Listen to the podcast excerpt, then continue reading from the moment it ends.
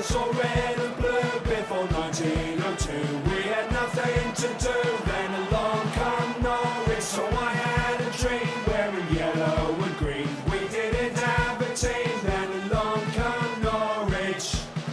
Say, say. Welcome to the Along Come Norwich podcast, a quaint quest through the Norwich City quibbles that need addressing and quickly quashing those quizzical opinions we could all live without. I'm Tom and I'm joined by ACN regulars John. Hello. Bad time to take a sip Yeah, of tea. sorry. Lorne. Hey, Harry. And we're delighted to welcome debut pundit Dave Freezer from Archant Towers. Hello. You join us two days after the dreariest of Derby Day draws, and as we settle into this international break, we'll work through a bumper bag of listeners' questions, no doubt have an argument or two about whether Farke is capable of doing the job to which he's contracted, and round off things with the ACN quiz. Say, say. So, obvious place to start is with Derby Day. Uh, I know that three quarters of the room were there, so let's start with the one who wasn't. John, what are your what what was your takeaways from a distance?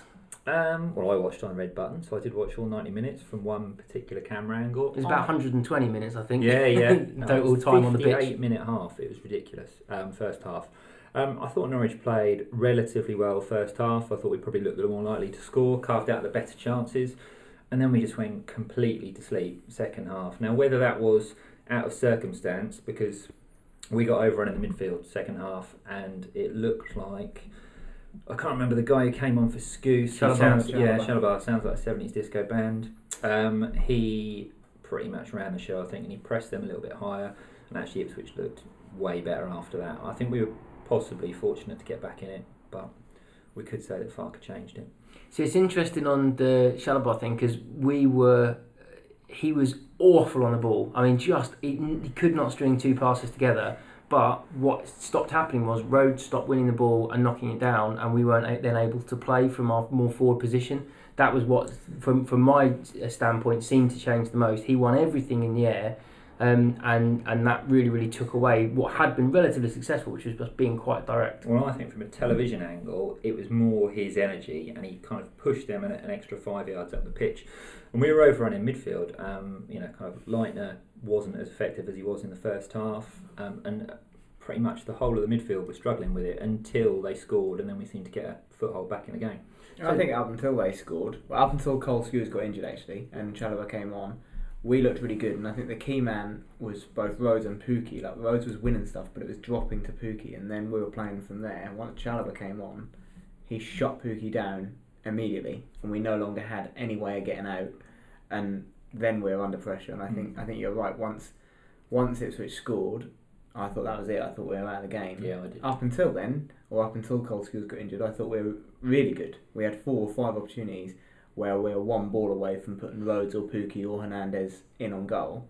And if you do that three times in a half, and we had maybe five opportunities to do that, everyone goes in at half time and says, "Oh, Yeah. what a great performance!" But that one pass let us down. I thought first half Pukki particularly looked pretty lively and worked the channels really well, kind of gravitated intelligently into pockets of space, and that could work. I possibly disagree about Rhodes. I thought he was muscled out of a lot of things. Um, I thought he looked okay, but yeah, I mean, the fact he was hauled off kind of speaks volumes, I think. Is it too simplistic to say with Skuse that I was pleased to see he'd shaken off a quad injury ahead of the game because he's not a very good footballer?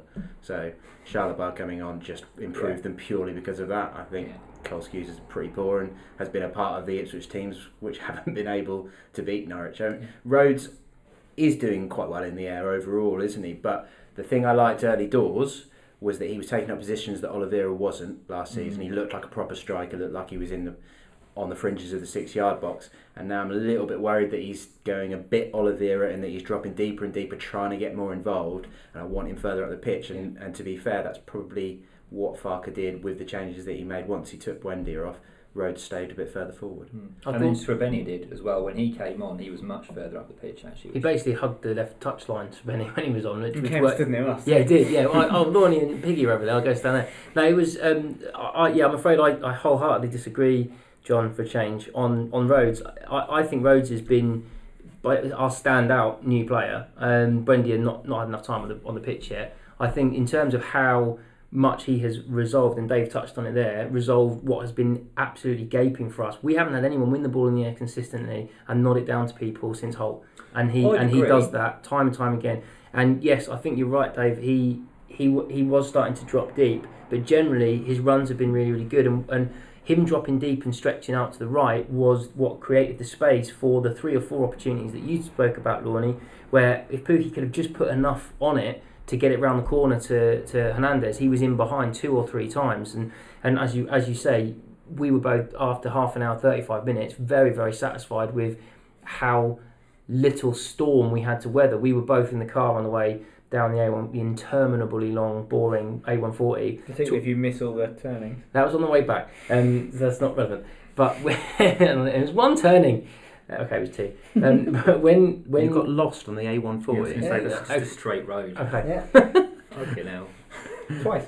so so uh, Lonnie and I were, were pleased that we didn't have to weather a, a, a furious storm first half, but then it turned out that that actually came second half, um, and it almost seems like um, Hurst, you know, played his um, rambustious team talk card at half time as opposed to b- before before the first ball was kicked. Uh, I, I don't think we recovered from the Skuse injury. Um, I think that that really played into it. The last five minutes, we immediately we, we were just playing out for half time, um, and obviously naturally it stunned stunned them a little bit as it does when you see a colleague go down with a serious injury. Um, but the second half, it just took so long for us to get back into it, uh, and I'm I, I think we then need to have a debate about whether or not Farke gets credit for changing it, um, or whether or not you think that it, was more circumstantial. The first thing we need to talk about is the fact that he started to lose the fans audibly for the first time. Um, the, the Farke, what you're doing? Um, so Farke sorted it out a few times when it was about 60, you know, about 68, 69 minutes, a few minutes after they'd scored and we hadn't reacted. Um, and then obviously Buendia coming off um, was greeted with, you don't know what you're doing. Um, Really? Yeah. And And Buendia was average, like really Well, average. I thought the, the interesting thing about that. I didn't was, say I said that. No, I'm no, just no, saying I'm that this, saying this was the was fans, and likewise, okay. you don't know what you're doing, and and audible boos when Rhodes went off because I and many around me thought Rhodes was, was, was terrific, and if anything, it should have been a second striker to go for it, like we did at Birmingham. That's what we, that was the sub we were expecting, not like w- w- you know when the board went up and it was Rhodes off. That was a big surprise. And But I I don't often got a good defend. point about this. Oh well, I, yeah, and I'm going to make that, but I often don't defend Parsley for obvious reasons because most of what he says is undefendable. Because I'm a moron. but but he didn't join in with any of that. Um, but I do think there is a point, and this is the point I think you're alluding to, John, that when Farke brought Buendia off, there was a sense of what are you doing? We're one 0 down. You're taking off one of our most creative players, and you're putting on a defensive midfielder. But what I think that did was Louis Thompson coming on helped us weather that storm a little bit, and we weren't getting out when Buendia was on the ball or on the pitch. We weren't getting him the ball, and we weren't getting out of the back like the final third. Once Thompson came on, he shored that up a little bit, and he gave us a base from which we then started to get into the game. And we equalised not long after Thompson had come on, Yeah. after that little flurry of good chances. Well, I, I did Buendia for our player watch, which um, I'm sure some people love and some people hate. Um, but he, so I was watching pretty closely, and I think he was pretty much dead on his feet. Um, one of the strange things, um, because he played 90 minutes in midweek, of course, and gave a lot as well he? in that performance. Gave a lot, and he's still getting up to speed. Really, um, one of the the awful things about Portman Road being in the press box is we can't see the majority of the Norwich fans because of the way the roof um, uh, is angled down. We can just see that thin line of supporters in like the bottom tier. Um, so I can't say I really heard any of those chants from the Norwich fans, anything sort of negative. But Buendia, yeah, I think he was dead on his feet. Rhodes, remember, had a knock in training in the lead up to it, so it was a slight doubt going into the game. And Srbeny had scored two at Cardiff in midweek again, so that sort of makes sense. But Thompson, yeah, I mean, we saw him playing that right position against Leeds, didn't we? I didn't, I didn't particularly like it at all. That's that's not really his position, but it did provide that little bit of energy that they needed. I mean, he was the guy buzzing around in the box, which resulted in the Ipswich player giving the ball to Leitner ahead of the goal, wasn't he? So um, I think Daniel deserves a little bit of the credit, but the way he'll see it is that they made enough chances in the first half to be 3 4 nil up. All of them made by Moritz Leitner, and that's the way he tends to analyse games. So, yeah, when Ipswich came firing out of the blocks, Hurst had played his card at that point, and he got them fired up. And when they got the goal, to be fair to the Ipswich fans, I thought the noise was brilliant. Um, as I say, where, where we the loudest in 10 years. I mean, Oh, yeah. other than that sort of three minutes, the best three minutes of their life in April or whatever, Um, that that, but again, it wasn't for the full 14 minutes. They ran out because that was something we commented on. It was five or six minutes of incredible noise, and we were like, "Oh, here we go. This this this is it. They're finally enjoying their moment." And then after eight or nine minutes, it was still kind of one 0 and they were quite comfy, but they just ran out of steam. It's like Yeah. they haven't, they're not used to having 10 minutes of singing. It was But it's almost like the team. scored, It it? was almost like the team, like when they were 1 0 up, it was like, shit, They peaked. what do we do now? Yeah, And they couldn't see it out. I actually think they regressed once they got the lead. I think they got nervous. I think they thought, "Oh God, we're actually going to beat Norwich." Yeah. they just didn't know well, what we, to do. we did say I think when we just started we because there was about that the the Leitner goal came after three or four minutes where we were just starting to string our passes together. Um, and Lorne and I did say to each other they might have scored too early here, as in Mm. scum. You know they, they might have actually given us a bit too long to get our shit together because Yeah. had it been later we might not have had enough time to do that. And you don't normally credit Alex Tettey with this, but I thought he was as integral to that as Leitner was in terms of just keeping the ball simple. Yeah. And he was obviously the one waving his hands around, getting everyone to calm down, wasn't he? He showed real leadership, obviously with all those young guys behind him as well. And I thought he actually had a really good game overall. I think I Yeah, think I uh, agree, yeah, uh, uh, it's very early in the season, but I think that the it's because of some of the people who have moved on and some of the people who, aren't, who haven't been selected and, and released, etc. I think that he is probably the closest he has been to our best player in his time at the club. It's only six games in and a, cup game, um, but he's he, his influence is absolutely colossal, and, and we need to wrap him up in all of the all of Norway's finest bubble wrap and cotton wool to make sure that he, he, he stays fit. But then he didn't play against Leeds, and then he did play at Cardiff.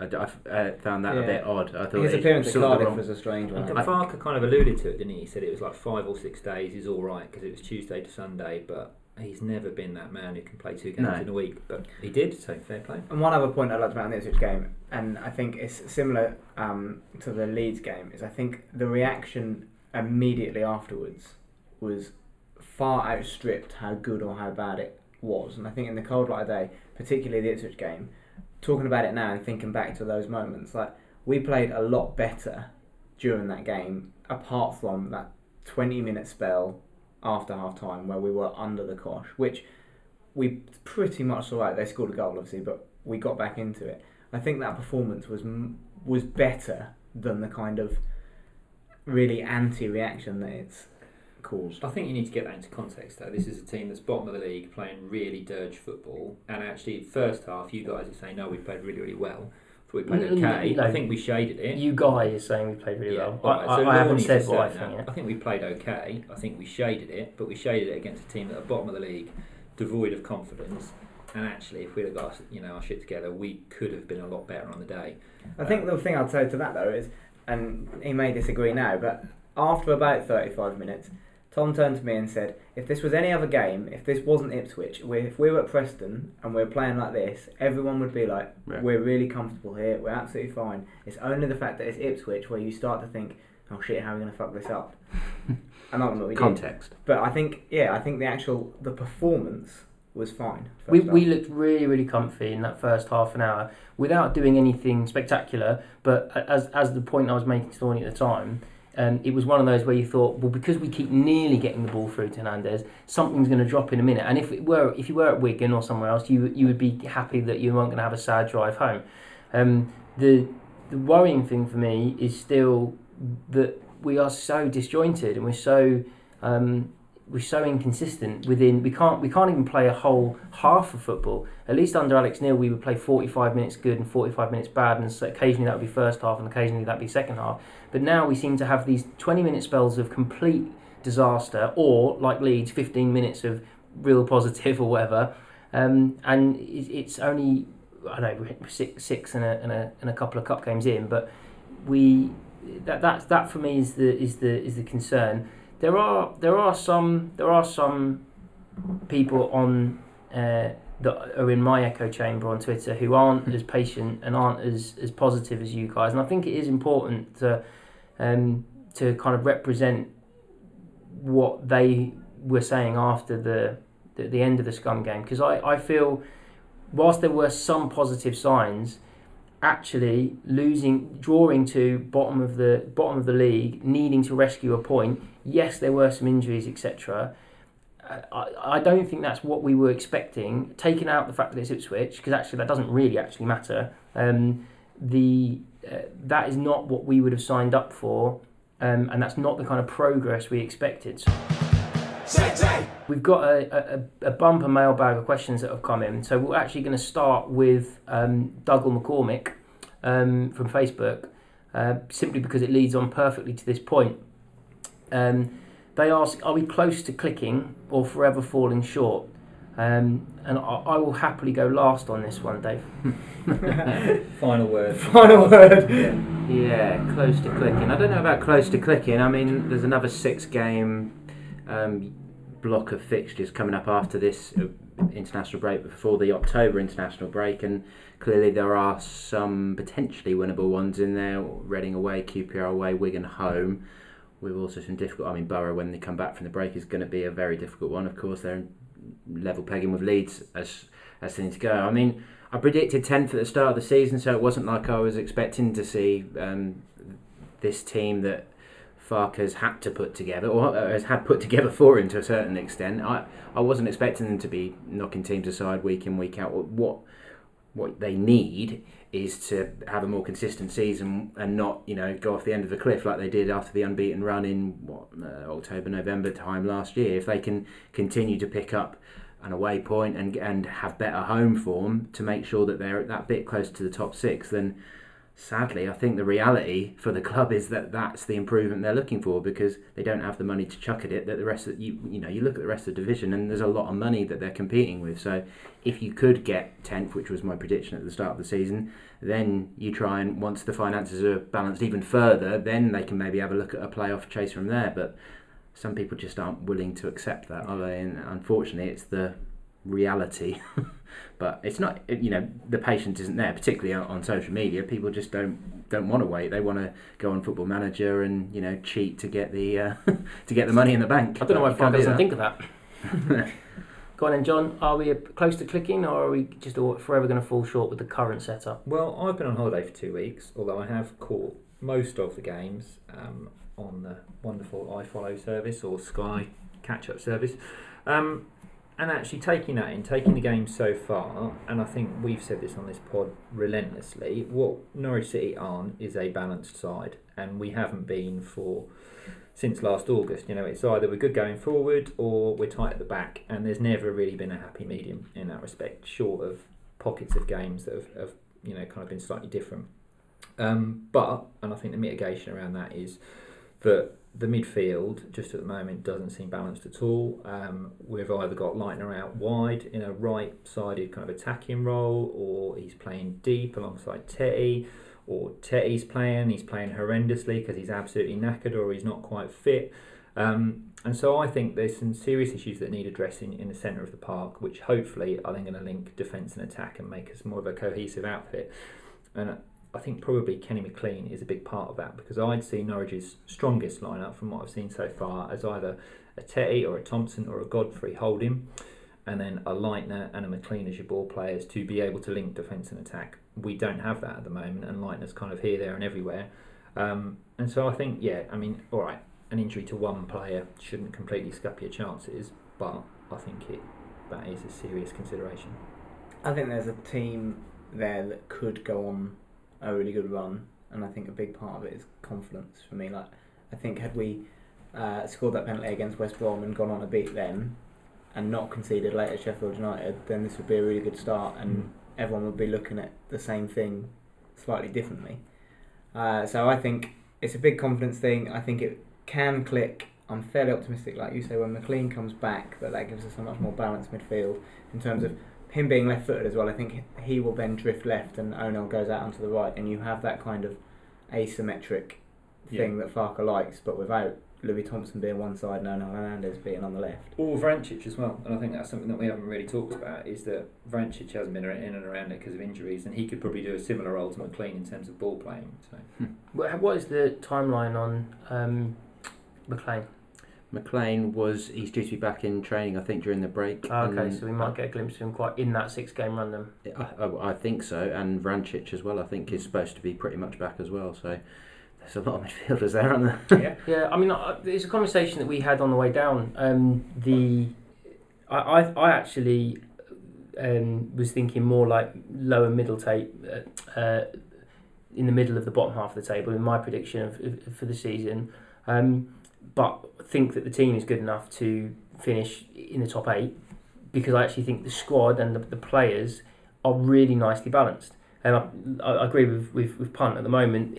We haven't been playing a balanced midfield, but in terms of as a squad and eleven that he can pick from, even with you know a couple of midfield injuries we've got, um, the fact that we've got options for width, the fact that we even got midfielders to have a choice of who we're going to play out there, the fact that we've got the option to play three five two because we've got um, adaptable midfielders and, and a few centre backs that aren't you know too horrific, um, just means that that I actually think with the right coaching, the right tactics, with a bit of momentum and a bit of confidence and a bit of luck, I completely agree with Laurie. It is it is a sort of team that could have a kind of underdog feel to it um, and could exceed expectations like some of Wilder's Sheffield United teams, like Millwall's, you know, some of those that have managed to sneak into the playoffs because of confidence, belief, luck with injuries, etc. I, I do think it's a, a better balanced team than we've probably had for quite a few years. Yes, it hasn't got any massive stars in it, and it doesn't necessarily have some of the individual quality like a Maddison here or a Holt there, etc. But I, I think the the gap between our best and our worst player is probably lower than it's or less than it's probably been for a while. Um, you know, we, we've got some good. Which end of the spectrum's come in there? Well, I, I, I, I, I think I, think I, think it's both of it. You know, and I think that's thanks to the youth, which you you, you know is a mixture of Farke getting credit for um, for taking a risk and playing youth youthful players, um, and circumstance and budget that Dave mentioned, put forcing his hand that he's got to. He hasn't got a choice whether or not Godfrey's a, a key man in the squad or, or whatever. He, he, he has to play because we can't afford to replace him. Um, and, and I think that that's actually a really happy coincidence. And is you know just kind of before we completely move on from Derby Day, um, the, the one of the, the, the, nice things is you look at the, the shots of the, the celebration of Momo's goal, um, and you know Aaron's, Godfrey's, and Thompson's faces. Like I mean, they look like they're about to murder him. Um, but it's the, the passion. You can't you can't buy that, and you can't help but feel that if we can keep those lads fit and you know get hopefully Louis T fit again, um, I mean, what what a Trojan effort that was, hobbling around, and it, and also you mentioned about um, Tettey telling people to slow down, calm down. I was really impressed that um, with um, with Louis thinking he, he was kind of moving to wherever the ball wasn't, and he was marshalling the other midfielders, set and basically saying, "You need to go out there because I'm going to stand here because the ball's unlikely to come here. I'm occupying this player, sort of, but I need you to move over." And I was really, really impressed with that for, for, for such a young, young lad. And if if we can keep a, a, youthful spine of the team, not only will it buy Farke more time if there are some more stuttering periods of form, we're going to win one, lose one, lose two, draw one, like we have been doing. Um, that will that will buy that will buy more patience, and the fans will be more willing to watch a, a young team that a lot of, of which are academy players learn together, than they will be a bunch of misfits who that who some people are a bit cross or a bit cheap, etc. And um, and and therefore resent the club a bit for, for that being where we are. I think what people forget with Louis Thompson is that he played nearly 100 games for Swindon mm. as a teenager, pretty much. So he was sort of on Maddison's pathway into becoming a potential Premier League player. And he was at Norwich for what two years before he actually came back and started. Uh, sorry, he was out on loan at Swindon for two years before he actually came back. So yeah, I, I think that the character point is an interesting one as well because you could probably say the same with Daniel that if they hadn't have had a head coach who was as likable as Daniel, if it had been a Glenn Roeder type who really jarred people off, he'd be gone by now. But because people like Farke and they want him to succeed, they're just giving him a, that little bit of breathing room to, to carry on. But clearly, there are, there are some people where that patience it, it is sapped already, and some people aren't even willing to wait till Christmas or whatever. But um, yeah, I think that likability side is, is quite is quite high actually in the squad. When you, if you think of the likes of Pinto, Zimmermann, Louis Thompson, Tettey, there's loads of players in there who are really popular just for who they are. Yeah. Mm-hmm. Cool. Okay, so let's move on to some uh, listener, more listener questions. That was a brilliant one, by the way, um, Uh, so up Stuart, to the top, Lonnie. Well, Stuart Wardrop on Twitter, we've sort of covered his question already, but he asked the question of who would you pick in your ideal NCFC midfield. That I think we've pretty much covered, but deserves a mention as a good question. Does Does he mean now or all time though? No, no, that's, that's a better question. All time. no. uh, all right, next one. Rob Whalen on Facebook. Can we get anywhere with an inexperienced squad? Yeah, with the right coaching and the right tactics. Yeah. Because if, they're good enough, they're old enough. Depends what we mean by anywhere. If we means if he if he means can we progress from last season? Yeah, probably. If he means can we sustain a playoff charge? I don't think so this season. But but we don't have an. I don't think we have an inexperienced squad. Um, Rhodes has been to a few rodeos. Um, Krul's been around the block a few times. Klose has played international football. So Tettey's done promotion with us before, playing in the same role and the same position. Pukki's a seasoned international. Yeah, I mean, Hanley's a um, oh, well, again, harking back to Sunday, but Hanley loved that performance on Sunday. He was super, um, and he, he gets it. He clearly gets it. Um, yeah, I, I, I- I think we, we can rob, but I also think that we don't necessarily have an experienced squad. I actually think what we have is um, some impressionable youngsters that that could add a little bit of freshness um, to prevent what maybe has been a little bit of a bit of a stale feel around the club recently. Next one. Do you want me to ask a Facebook one? Got some Facebook ones here. Look, you'll like this, Tom. This is for you. So it's from Richard Freezer. When you say you like this, it's for you. Or, It's pretty much for you. So does the fact? Gather up your toys. Yeah, go on. Ready? Does the fact Bielsa has transformed Leeds within five months using pretty much same players as last season show that Farke is not up to the job, or did Farke inherit a worse mess than Leeds United? Uh, well, it seems like people are just copying and pasting my tweets and phrasing them as questions on the Facebook group. Um, no, I, I wrote no, I wrote- I wrote almost exactly that word for word on the, the Leeds review. That that was my summary of, of the Leeds review. effectively, it adds fuel to those who don't think Farke is likable, like me. Um, that you think, well, uh, when someone is able to do exactly what um, who is it? Sorry. Richard, yeah, Freezer. yeah. So uh, if, as Richard says, you- you've got a coach who's come in and been able to um, completely, uh, well, seemingly early in the season, of course, um, rework a style with with very limited resources other than his massive reported, you know, colossal wages. Um, yeah, I think that does put pressure on any underperforming manager from, from last season. I, I think it's it's bound to. It doesn't. It is it's a special case because he is a heralded one of the best possible managers on the market. So you have to you have to dampen your expectations, as Dave was getting at. We don't have the money, and we don't have a Bielsa. You know, no one expects Farke to do that because he's nowhere near. He's not fit to lace his boots. Well, from a I'd caveat that, point And he didn't experience any of the outgoings that Norwich City have had Yeah, in Contemporary I think as well. And that's I think the that's caveat The is there. Bielsa's been given a different job. Bielsa's job is to come in to a squad that they expensively assembled and make it play well. Farke was asked to come in and basically rip up the squad and start again. So while you can say yes, Bielsa has managed to turn around an entire style with the same eleven, and I think he deserves a lot of credit for that. And I think I said previously that I'm a huge fan of his, but he hasn't he hasn't got the same task that Farke's got. So to, you can't. It's like comparing apples and pears. It was fine tuning that squad, really, wasn't it? I mean, they were they literally finished on the same points as Norwich last year, didn't they? And pretty much the same goal difference. Yeah, they're above us in goal difference. Yeah. So goals.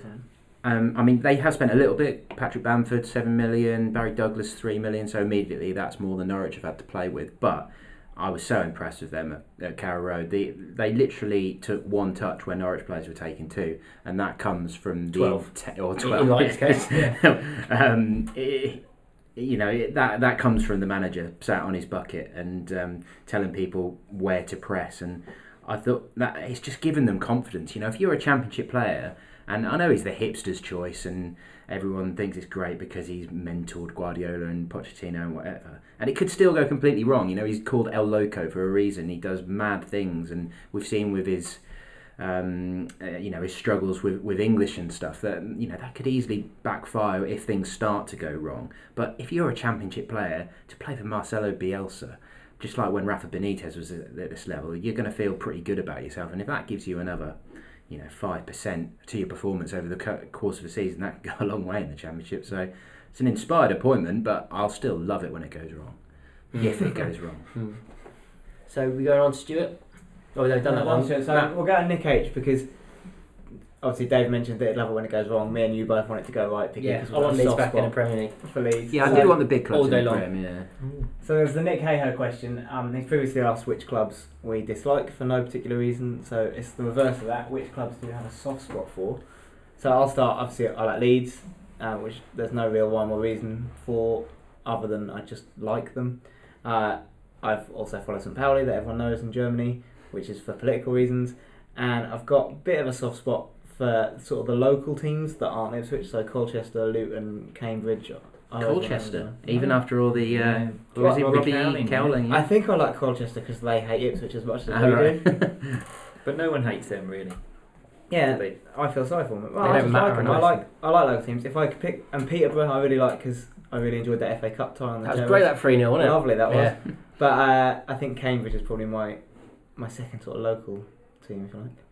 I'm I'm Leeds, but not for a random reason. Purely because I, I lived there five years and loved the city, loved my time there, um, and uh, therefore know loads of their fans. Um, and you know they- that that's a proper football club with proper history, proper pedigree, and they know what they're watching. Like that, they are not. Um, you know, I'm I'm the worst example of, of maybe a fickle football fan who, who's up and down like a roller coaster. But they they they're quite an informed group, and that they don't make split decisions, and they will probably be a bit more patient than some fan bases because they know what they're watching. Um, I also have a soft spot for Chelsea because one of my best friends at school. Um, Chelsea was, or Chelsea? uh, no, well, well, both. Simply because I I had a friend at school who had a season ticket and went every week before Chelsea, um, and so I've got a bit of a soft spot for, for them as well. But I mean, I don't exactly.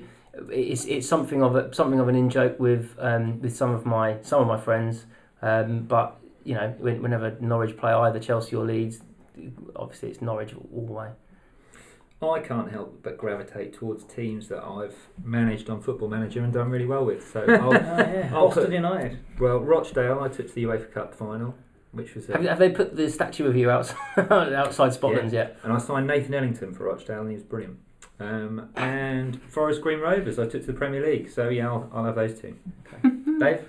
Uh, well, the easy one for me is, is Scunny because I covered them for a couple of years. Um, t- but uh, to avoid that one, uh, Gillingham. Weirdly, I've ended up going to quite a few Gillingham games because my housemate at uni is a diehard to, uh, but he lives in Cheltenham. His dad um, was a big Gillingham fan and, and sadly passed away when he was younger. So he sort of it's a big part of his personality to follow Gillingham, you know, whenever he can. Um, fortunately, he's got a girlfriend now, so that has lessened it, and he's got a bit of a life beyond it. But um, he has dragged me to quite a few Gillingham games over the years. But he is so het up about Gillingham that he can't listen to games on the radio because he says it gets his heart racing so much that he just can't handle the the stress of listening to his team. So yeah, I've been to. Um, I've been to Colchester and I've been down to their ground a couple of times. Um, uh, I've been to Cheltenham a couple of times when Gillingham have been there, which obviously for him is like, you know, a big, big deal. Um, actually, uh, the, the, one, the memory that sticks out was um, Cody McDonald scoring a late double to win at, Gi- uh, at Cheltenham, which for, for my mate Chris was literally like heaven. And he's one of these numpties who charges to the front of the stand to Lives. celebrate with the players um, and absolutely loses it when they score. So yeah, I'll, I'll go with Gillingham. That's a fantastic answer. Um, Cody McDonald, ex uh, one-time Norwich City goalkeeper, I remember as well for a, for a few minutes. JPT was it? Uh, probably, I can't, I can't remember it. Well, one he started the game, so I don't think it could have been a league game. Next one, Lorne. So next one is Matt Gregory. If you had the choice of Norwich having a billionaire investor but losing its identity as a family club, would you take it? Hang on, what's the choice? That's just one option. Well, having a billionaire owner but losing it all as we are now. So I think the the point is if you have a billionaire investor, you automatically win loads of prizes, or you sit mid-table in the championship. But, But, you don't automatically win all prizes. Look at Aston Villa. Well, obviously that that would be your answer, yes. So But- are you giving me guaranteed glory? No, no, it's just would you take the would yeah, you would you would you take would the you take the increased I think the, I think it alludes to you're much more likely to have success. You, you, not, you might not, but it probably does strengthen your chances a lot if you have Yeah. a billionaire and you and you basically you, you weigh that up with losing the family club element. At least Agree. Jim and his yellow tie on Sky Sports News would have you believe that that is. Yeah. Um, I'd stay as we are because I think it's much much sweeter when you actually get there. So yeah, I'm happy as we are. Sweet is never as sweet without the sour. Lorne. Exactly.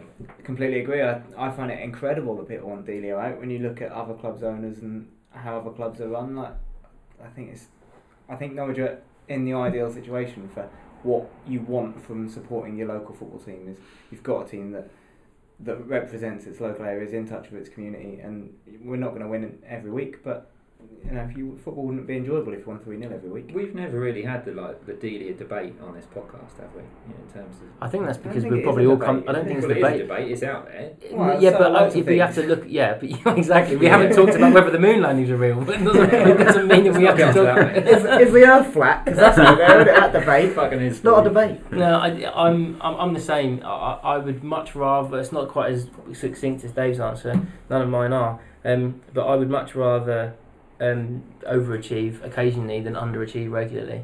Um, and I think right now we probably are punching slightly above our weight with the with the wage bill we have, um, and particularly the, the, the recent success we've got. Um, no, because wage bill is, is a remnant from before his time. Um, so yeah, I, I really, I, I really would. Um, I, I think we can have the Delia conversation very very quickly, and then we can say we've had it. Um, if there is a if there's a genuine better offer, uh, I've heard nothing from any of my um, friends who know way more about it than I do that would suggest that they are in any way clinging to power, being greedy or anything. If there's a genuine offer, they will listen. That's that's what I've always been told, and so therefore, if if it's time for them to hang up and, and move on, if if it's time for them to hang up, move on, and Tom looks after it for a little while and does his best as a custodian of the club, not in a position to put in billions of pounds, but he too is a custodian until there is a genuine offer, then I'm all, all behind that as well. There could be a lot worse people than Tom looking after the club. Smith, not me, obviously. Yeah. I mean, I would be, Definitely. I'd be a fucking nightmare. You want owners that care about the club and don't treat it like a plaything, don't you? Yeah. And we've got that. And we're having the debate on the way back from Ipswich about Marcus Evans and what what is he, who is he, why is he there, and What is he? Who is he? Why is he? yeah, exactly. And uh, as we said in the preview with uh, Gavin Barber, the Ipswich fan, it's, he described it as a dysfunctional marriage where neither of them want the other person, but they're they're stuck together. They can't get out of it, and Divorce is a lot of admin, I've heard. that, that'd be awful. That's what my wife tells me. John, Delia debate, go on. Weigh in. Um, I think. Look, I, I'm a big fan of Delia, and actually, I'm hugely appreciative of what she's done for the football club. I think they probably could have been a little more active in seeking investment because, as we've just alluded to, actually, if you have a little bit more money, then you can potentially be a little bit more successful. So I think the noises that they made around we're not going to listen to offers, as much as that might have been taken out of context, um, and we don't know if Henry Winter kind of misquoted them or misrepresented them, didn't do them any favours. Um, but no, I like them, and I think they genuinely care about the club. And having met um, Delia, and I think you know, we say Delia all the time, but I made the point on Twitter the other day. It's Michael as well, who's a properly decent bloke and really nice to talk to. Um, she always seems to be the figurehead for the abuse, but they're both in it together. So no, big so what you're saying is Michael Wynn-Jones is a lovely bloke. You really enjoy chatting with him. But He's lovely. At least give And he- him half the abuse. Yeah, and Yeah. he bought me a drink, so it's lovely. Yeah. Dave? Delia tends to quite quickly take control of the conversations, doesn't she? 'Cause Yeah, she yeah. she can she can talk. Um, And drink. no comment. Um, I Dave works for the Archant. yeah, I mean, I, I think it's without doubt that Delia and Michael want the best for the club, and I think most people can appreciate that. And and I mean, going back to the AGM last year, Ed Balls um, did say that you know if ever there was investment there that they saw as as being genuine and in the best interest of the club, then of course they'd explore it. But from all we've ever he- heard from them, it's that um, they've never had anything that they considered to be a genuine um, offer that would be considered good for the club. Now, you know, it's Norwich being where it is geographically, as we see with challenges of, of um, recruiting players, is probably going to play a part in it. But you'd think that Norwich could be a um, attractive asset to someone, but now they would probably have to be in the Premier League with someone to do it. But equally, you know, you look at the amount of bad owners like the Venkys and the people at Hull, and that's just ruined their club. So, you know, if if there's a billionaire somewhere um, who has a, a keen interest in Norwich and the interests at heart, then then yeah, probably go for it. Um, We need Lorney to make uh, his billions. He doesn't believe in money, so there's No, Doesn't believe in money. No, he wants to. Cap- we had this one. We had, we had a lot to talk about because I kept missing turnings on the A140. I mean, there aren't any turnings on the A140. That's where I went wrong. But the uh, we did dis- discuss uh, your wanting to rip up currency as a, as a, as a thing, um, which which from the two other members of the in, of uh, the other passengers in the vehicle didn't give you much time to, to, to put across that theory. But I think that's for our, our global finance podcast that we're, we're yet to record. Yeah. Isn't that what happens in Star Trek? Does I'm it not work re- in Star Trek? I'm not really a Trekkie, No, but I I don't think don't. I've never seen it. I don't think they have um, currency, do they? I think it's all sort of a socialist world Yeah. where everything is uh, sort of built on uh, everything being equal. Yeah, everything being equal, everyone do what you can for each other. You don't need money. Lorne, it's nonsense. I'm Lovely stopping you there. stuff. Yeah. Um, Let's so, take another Facebook question. so. John, back to Facebook. From oh my friend Liz Howlett, who said she was at Portman Road with you guys, um, watching the talents of Max Aarons, Emi Buendia, and Onel Hernandez, and was thinking, how long can we hold on to these guys for? Which transfer market will they go in? I mean, it's it's Well, all a those- bit depressing. Those like those that. three, I think, we'll hold on to them for a while. But um, it's it's Hernandez that might go in January. If we're in the same position we are now, and he keeps being clearly our most impactful player, Don't say that. We're selling T-shirts with his face on, mate. Look. so yeah, so all, you need to buy him as soon as possible because you've only got three months of wearing it. Well, I did, but I kind of read this question um, a few days ago, a couple of days ago, and I thought, actually, who's our most saleable asset? And I wonder whether it's Grant Hanley because he's been absolutely phenomenal, and no one's talking about it in terms of him moving on. But I think he could easily step up to the Premier League and be a really dependable centre back. So I'd be more worried about losing someone like him than I would a Buendia or a Max Aarons or a Jamal Lewis or someone like that. I think he wants to play football regularly and be a big fish in a team. I And- think, and he can he- play football in the Premier League, I think regularly. I, yeah, I'm not. I'm not sure about that. I, I think that he, he would he would risk ending up being a squad player like he was, and that's why he was happy to drop down and come play here. Um, and, I, and from what I understand, he's, he's really enjoying the area um, and, and imbibing everything that the, the area has to give him. Um, any more Facebook questions?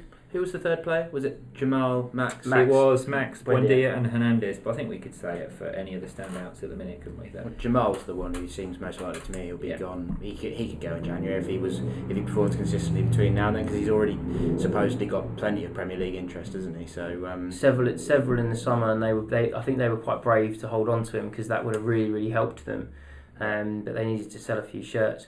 Now that's, he, that's the reality, sadly. Yeah. That these young players are. That's what they need. They have to keep selling Yeah. and developing players if they're gonna ever have a financial base to push for the Premier League. But Jam is superb. Ag- Again, on on um, on Sunday, he, he was another one who is just so calm. His, his age is just um, for how, how calm he is in a derby away to, to shepherd the ball out, not make silly decisions, not play cruel into into danger when he's facing his own goal. Um, I, I, I think he's. I think he, if we can hold him until at least the start of the follow, you know, the following transfer window, as in sorry, summer window, he, he's going to be upwards of ten million. He, he, he is such a fantastic, yeah, he's Yeah. such a fantastic player. I think it'd be really interesting with Jamal Lewis because aerially he's really suspect. He can't head the ball very well, and I don't think many. Not championship- Liverpool's fullbacks though. However, not but yeah, but in the championship, I think you face a different challenge in terms of, like we said, Rhodes was gravitating out to the right wing, the left wing. All you've got to do is if you've got a big man, you're going to hit. Go and stand near Jamal Lewis because you're going to win the ball most times, or drag a centre back out of position. I think that's going to be his test. If he can improve there, and he can become decent in the air because he's he's not a small lad, so he should be better in the air than he is. And he's physical. He's very yeah, strong. yeah. And So I so think he will one get of- there, but I think that's the test at the moment for him. One of my favourite moments, Portman Road, uh, just a little moment which probably wasn't on camera, but it was right in front of us. Off the ball, um, they were running alongside uh, John John Walters and Jamal Lewis running alongside each other. The ball went out for a throw. Walters barged Lewis off the pitch, and he fell fell over, got up, and uh, for a second I thought he was going to go for Walters, but he took a breath, waited for the throw-in to come in, got good old-fashioned defending, got his um, fist into his back, got a grip of his shirt, pulled the Walters down and headed the ball back over him. And that's John Walters, you know, 35 year old experienced Premier League player. That was where Jamal sort of showed the calm head that he's got. I think the guy's got big potential. Speaking of losing your head, um, I didn't see anything made afterwards of Max Aarons shoving someone on the Ipswich bench. That didn't seem to get Oh, picked yeah. up at Well, all. there Yeah, he reacted of- really bad, uh, but it was a challenge on someone else, and he just went nuts. And it, uh, clearly the ref can't have seen it, Lino can't have seen it, mm-hmm. because he basically shoved him almost in the face. It looked like. yeah, It it was was on the telly. Hmm. Oh, yeah, well, it was. It was opposite side of the pitch to us, and I've just, I've just remembered that that Yeah, moment. we when couldn't you, see the bench. Yeah. But it highlights another thing that I think God, their benches are tin pot, aren't they? I can tell you. highlights, this highlights another thing actually, which we commented on during the game as well, um, which I think was missing from last season. Is for me another positive of this season so far. Is we are starting to get that little bit of nastiness back in the play. So there was a moment really early on where Hanley got kicked in the head, uh, where he dragged down their centre forward and then came up with a cut face. Hanley clearly. We were almost counting Han- down Hanley to was when, not- the, when, when it's going to happen. We were like 10, here Yeah. it comes 9. But he wasn't a completely innocent bystander. with No, that, no, was he? no. He pulled him down. He Yeah, made sure he knew he Yeah, was yeah. there. There was that little moment um, towards the end of the second half. It was right in front of us where Hernandez was played in on the left wing. Guy came across, sliding tackled him, won the ball really clearly, and Hernandez just stood there. And as the Ipswich player got up, just left his elbow yeah, just to make sure just went into make him. sure that Yeah. he hit him as he got up. And there's all things that the, yeah, you'd never notice unless you're looking out for them or if they happen right in front of you. And there were things that, that like the ref just completely bypassed. But we are starting to get that little bit of nastiness back that I think we really lacked last season. We're a bit too nice. Say, say. How did Cole Skuse not get booked for where he dra I think his Pukki was almost clear through. Yes. And he just Yeah, slid in from right, Yeah, behind. and I think there was was that the same? No, that wasn't. There was one where he should have played advantage when Pukki went straight through. That's Yeah. right. Yeah. And yeah, but I mean, he got the penalty, the dive right for, Yeah. for the penalty. I haven't seen but, it back. It was definitely a dive then. Yeah. Uh, I certainly thought it was in real Okay. time. Um, I haven't seen the Godfrey one back, but I thought that was a red card as well. Which again is the referee doing It something looked bad on the wrong. telly. It looked really bad on the It, telly. look, it looked fantastic from where we were. we, we- we were like, yeah, brilliant. He's really gone through him there. Yeah, he smashed him. Um, just uh, going back to uh, Onel Hernandez, uh, we uh, a, a first for the Along Come Norwich merchandise. We've actually got player sign off uh, on a design. Um, we can confirm that we have put in front of Onel Hernandez the uh, the t-shirt design that is currently available for purchase at alongcomenorwich.com. And it's our final uh, question from readers, which is uh, how do the sizes on the new shirts compare with your previous merchandise? John, you can answer that, I think. Pretty standard sizing. Just just choose what you'd usually choose But in I the think shop, and you'll be all right. I say yeah. the I'd basis take of the point. question is that the Farke Life uh, question, uh, the So Farke was- Life stuff that we did early on was a little bit bigger than the yellow and green Yeah, so there was two T-shirts that we produced, which was the one that looked a little bit like West Germany top, which had the NCFC on the front, and um, one that we called Canary Cosmo, which was like a New York Cosmos top from the seventies um, with a Farke badge, and they were really tight, um, so you'd have to order a size up. These aren't order your normal size on alongcomenorwich.com. and they are excellent actually. These ones are brilliant. And know, and know full well that Onel knows of the design. We are going to do our very best to see if we can get him in one. Watch this space. Who Yeah, wouldn't want a if the T-shirt with our signs own off on face on it? But he hasn't got to keep it. He just needs to appear in it so we can tweet it and Yeah. sell some more t-shirts. I Um, love it. As long as he put it on his Insta, he'll be happy. well, he's liked it on He Twitter did like already. he liked it on Insta as well. In fact, No, it, it was no, it was fantastic that we, we basically because of the nature of um, Cuba and, and the, the politics there, we, we did want to make sure that we signed off with him that he was comfortable with the, the imagery used uh, and excellent was his uh, was his take. which We is did great. all the um, boxing stuff with him and Zimmermann and Thompson at the end of last season, didn't we? That was really and he good, loved it. He was uh, he was saying, "Can you send me this on Instagram? Can you send me that?" All he wanted was stuff for his Insta. He's ripped as well. Though. he was he, he was brilliant. Zimmermann was terrible. He had no technique at all. He was like holding the punch bag with one glove and just pounding it. It was, but Onel looked really really good. Louis generally look, genuinely looked a bit scared to take him on. Oh, really. I wouldn't want to fight Onel. no. No, it's just in the Cuban's blood, isn't it? Yeah. Say, say. Finally, we will wrap things up with the Along Come Norwich quiz. The usual format applies, Dave. I know you're a regular listener. Um, you've got a minute to answer six questions. If you get it wrong, then move on to the next one. Uh, and then anything that you pass or, or get wrong first time, we'll keep looping round until you've had an opportunity to get that golden six out of 6 Um, so, just so you know, some of your Archant colleagues, um, Paddy with a with a glorious five, is currently the, the leader in the in the clubhouse, as it were.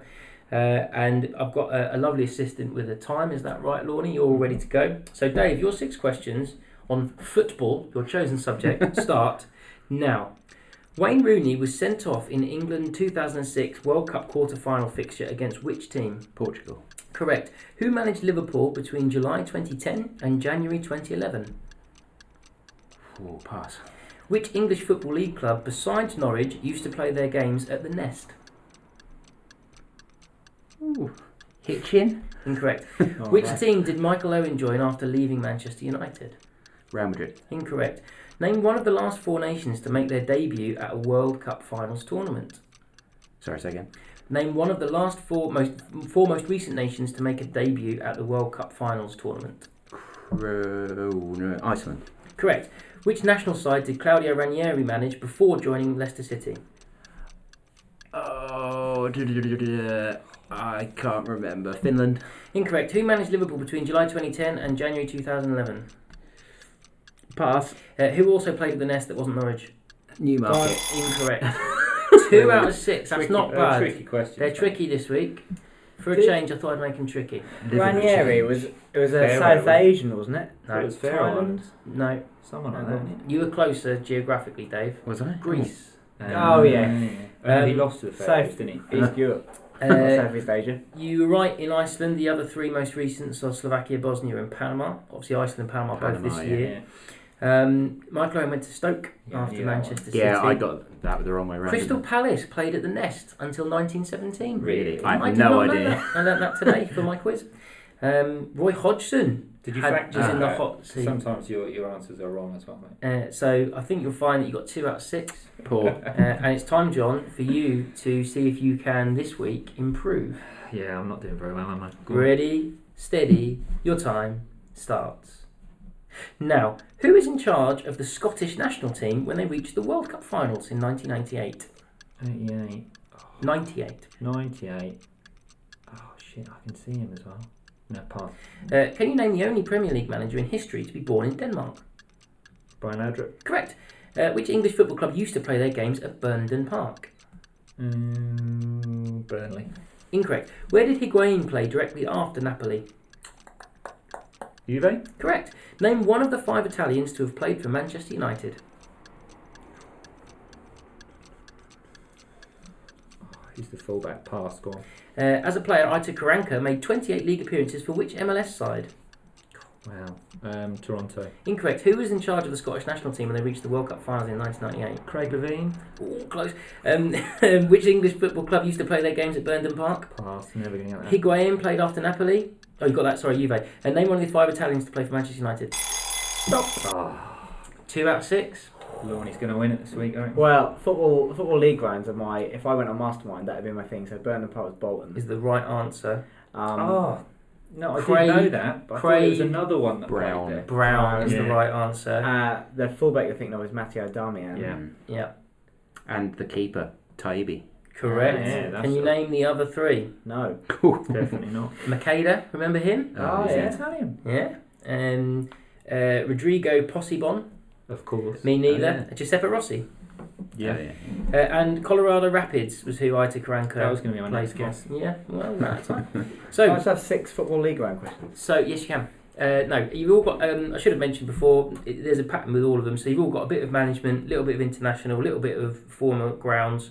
Um, okay, so uh, your six questions, Lorne. You're aiming for three to win, two to tie break. Start now. As of 2018, which English footballer has scored the most goals in the World Cup finals? Gary Lineker. Correct. Who is the only English football team that Craig Brown has managed? Oh, Blackburn. Incorrect. Which English football club used to play their home games at the Goldstone Ground? Uh, Brighton. Correct. From which club did Barca sign Ousmane Dembele from? Uh, Celtic. Incorrect. Name one of the West Ham players to feature at the 2018 World Cup finals. Uh, Arnautovic. No. No. As a player, Claude Puel made over 480 senior appearances for which French club? Uh, Lorient. Incorrect. Uh, who's the only English football team that Craig Brown has managed? Uh, pass. Uh, from which club did Barca sign Ousmane Dembele from? Uh, PSG. No. Name one of the West Ham players to feature at the 2018 World Cup finals. Uh, Javier Fern- Hernandez. Correct, you've won it. Uh, Claude Puel made over 480 appearances for which French club? Marseille. Incorrect. Uh, only English football team that Craig Brown has managed? Everton. Incorrect. Uh, where, okay. French. Cl- uh, Played It's one of the other obvious ones. You'd have got there probably third or fourth time. Leon. Uh, Leo Leon. He, no, no, Marseille. no. That, yeah, that's that's more niche. Monaco. they're not really French technically. Yeah, yeah. Carry Okay. on. Um, Dortmund and Preston, the other two, aren't they? yeah They are. Dortmund. Yeah. So. Oh, dear, Dortmund. And I'd have got Bolton on mine if I'd have thought. I thought you meant another team had played there instead of Bolton. Yeah. Because yeah, the- the if I Norwich said one- any of those words, that would have been. well, so the Norwich one threw me. Well, yeah, but that's because we all know that one of the answers is Norwich, but he covers Norwich, so I thought, I'd, you know, that's why he got that one. So you win it with three out of six, Lauren. Played Lawn. Um, well, I will go with the tiebreaker, um, just to see if uh, any of you guys know this little piece of, of trivia.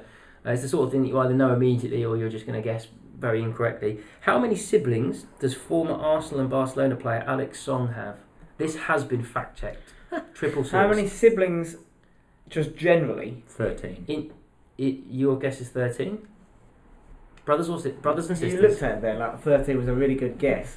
Well, it is a good Uh, guess because he doesn't know. I'm going to go 14. Okay. Could it be a trick question and he has none?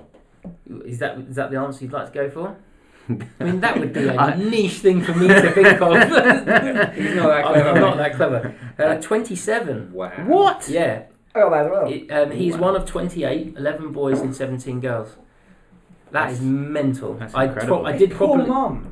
Good Well, Catholic I- family. Yeah, I don't know if there's any step or half involved in that, but I would yeah. hope there's some triplets or something involved there. That's a just phenomenal to, uh, effort, though. yes, that's a good. That's a good effective rate of uh, of knots. unless Um, they're not all biological. Well, I, I, I didn't fact check that but I didn't Mm. read that far down. Once I kept seeing the number twenty-seven in several so- sources, I thought I'll go with that. I'm not sure you two can complain about your two delights now that there's someone out there with 28.